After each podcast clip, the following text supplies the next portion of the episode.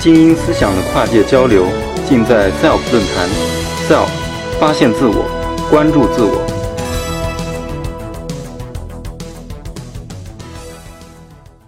大家知道，就是现在这个量子通信啊非常火热。我们的那个量子卫星潘老师之前还在之前还在酒泉，就量子卫星已经运到酒泉，这等着发射了。我们的那个京沪干线呢，在今年年底也会开通。那但是在这么一个因为炎热的夏天嘛，炎热的天气，外面估计三十七八度。我想给大家带来一点就不一样的东西，冷冷一点、酷一点的东西。那么，呃，我们这个这就这个叫冷原子。那冷原子是什么呢？听我给大家就是说慢慢讲来。首先就要讲冷，那么我们肯定要从从热开始讲起，从温度开始讲起。那个国际标那个温度的国际标准。呃，单位是开尔文，那跟我们通常用的摄氏度差了二百七十三点一五。那我们知道，就是说太阳表面的温度大概就是六千开左右，或者跟六千摄氏度都差不多。那它基本上可以已经可以气化我们地球上所有的呃气化地球上所有的呃物质了。那么，但它实际上比我们平时喝的是开水啊，它也就过高了两个数量级，大概就是呃这。多了二十倍左右，其实一不到的两两个一个数量级。那我们而我们知道，目前已知的就是说物质或者说已知的那个呃自然界有的那个最冷的，也就是液氦，也就是大概十开左右。那跟太阳表面也就只差了三个数量级。那而我想要讲的这个冷是在就是说十的，就是离它还还差了就是十的呃四就一万倍以下的温度，就是说在十的负四的开往下。开始，那它的这个呃有趣的地方在哪呢？就是从原原当在这个温度往下开始啊，这个原子你就不能再考虑它是一个粒子，而是一个就是说它必须得考虑它的波动的性质。那么继续往下冷呢，就会冷到一个是一个可以说是我们呃科学界的或者说我们这个冷原子界的一个里程碑——波斯爱因斯坦凝聚。那么到底就是说冷原子和呃波斯爱因斯坦凝聚是个什么东西呢？呃，简单的来介绍一下，就是我们现有的，比如说我们这里面的，呃，就是我们报告厅里面的空气啊，它分子它都特别小，就是说它原子原子之间的距离都特别大。那么在传统的这个统计理论里面，他认为每个分子它都可以给它冠名，这个叫张三，这个叫李四。然后每个每个每个原子都不一样，他们两个就是说，比如说我们报告厅里这这里面的人，每个人都有各各自的名字、各自的身份证。那么如果说两个人前排两个人交换一下座位，那对于外对于这个报告厅的整个体系来讲，就是说我们认为这个状态是改变了的。但是随着原子就是说呃越来越慢，那么对原子原子来说，就是它原子的就是运动速度越来越慢，也就是它越来越冷，它的开始就是说慢慢展现出它的波动的性质出来。那当就是说，就是形象的来比喻来说，就是这个原子变得越来越胖。那当它这个这个本身的波长和它的距离可以比拟的时候，比如说我们就是报告厅里的人，每个人就是这这边空调越越越开越冷，那每个人都会越来越胖。那在互相之间就开始就是要碰到了。那继续冷下去，它就变成了所有的。就变成了，就是说你中有我，我中有你，变成了一，就是所有的原子变成了一个量子态，而就就比如说我们这个报告厅每个人都像，都比如说膨胀到这个报告厅那么大的话，那就是说每个都是你中有我中，你都区分不清楚了。那这样的话，每两个人换一下座位，对外界来说，他其实看不出任何的区别。那这个就是呃波斯爱因斯坦凝聚。那这个是在一九二五年，爱因斯坦在那个。呃，发表了就是说理想气体的呃量子统计，那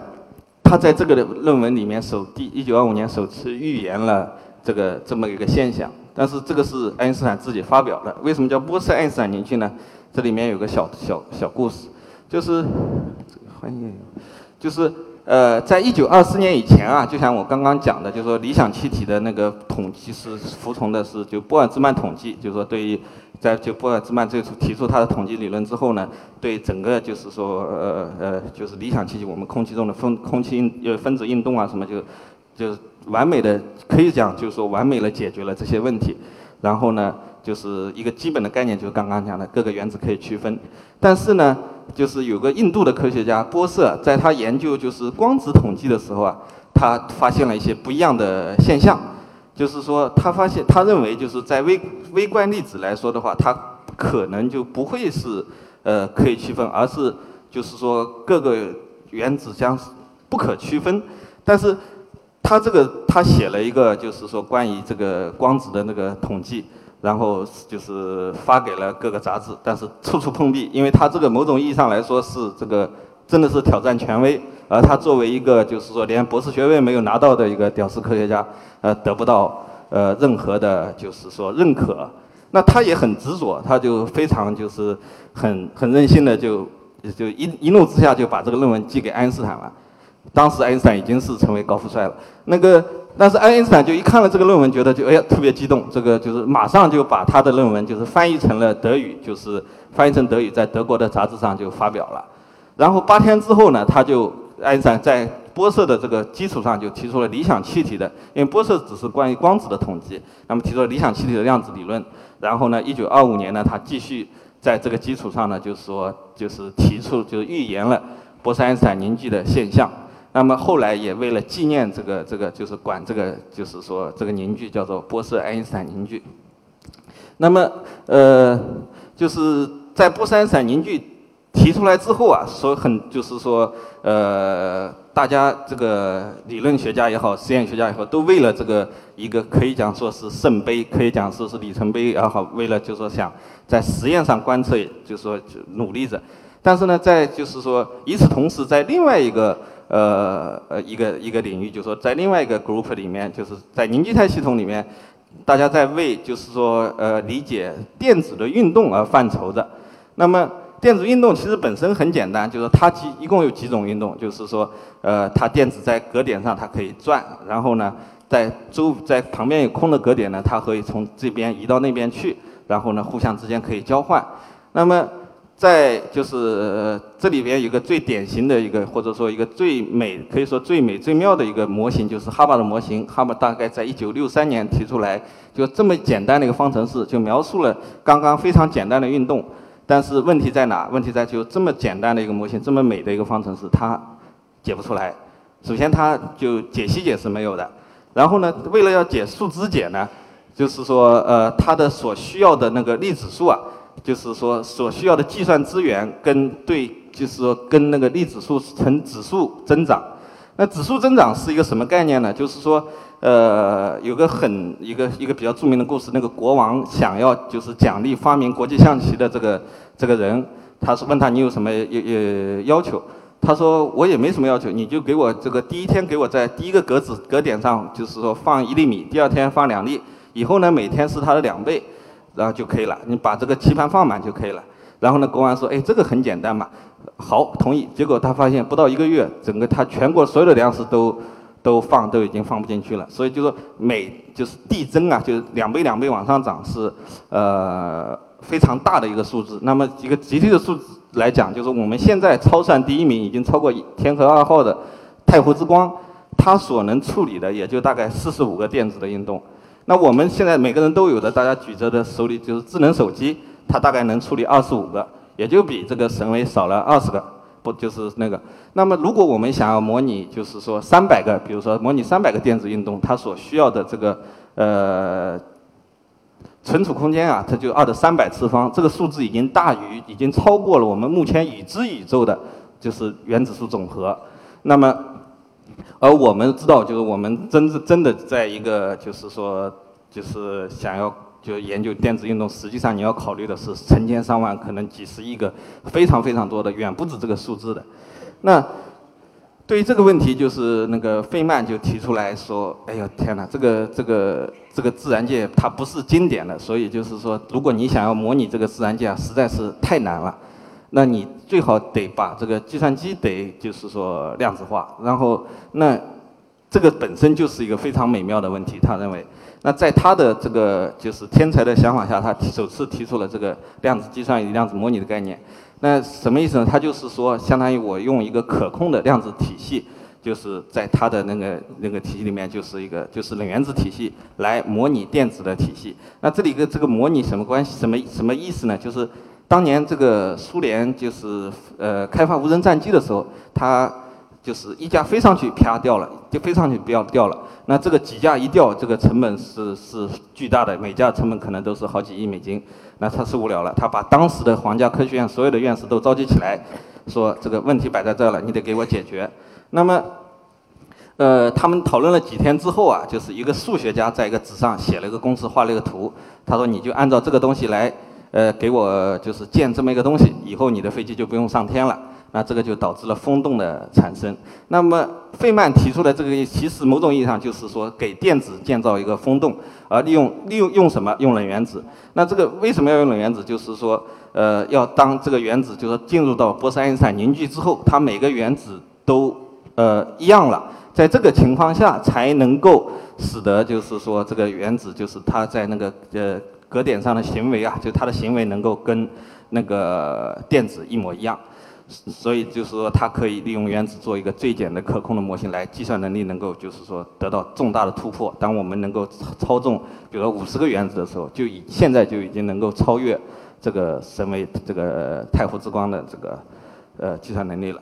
那么，飞曼相当于这个，就是说提出了以后，给当时就是说，呃，给这个波斯爱因斯坦凝聚，就是给找到了一个非常好的应用吧。那不管怎么样，本身就是说，这个这个不是爱就是你爱爱因斯坦凝聚本身就是一个大家追求的一个里程碑式的一个一个就是一个圣杯可以讲。那么在这条道路上呢，大家一直在。呃，努力着，但是就是说，就是几十年过去啊，都一直过去过去之后，实验上一直没有太多的进展，一直到就是说，呃，八十年代才开始有了突破。就是说，当我们有了激光之后，人们开始就要提出一种就是说用激光来冷却原子的方式。什么意思呢？就是说，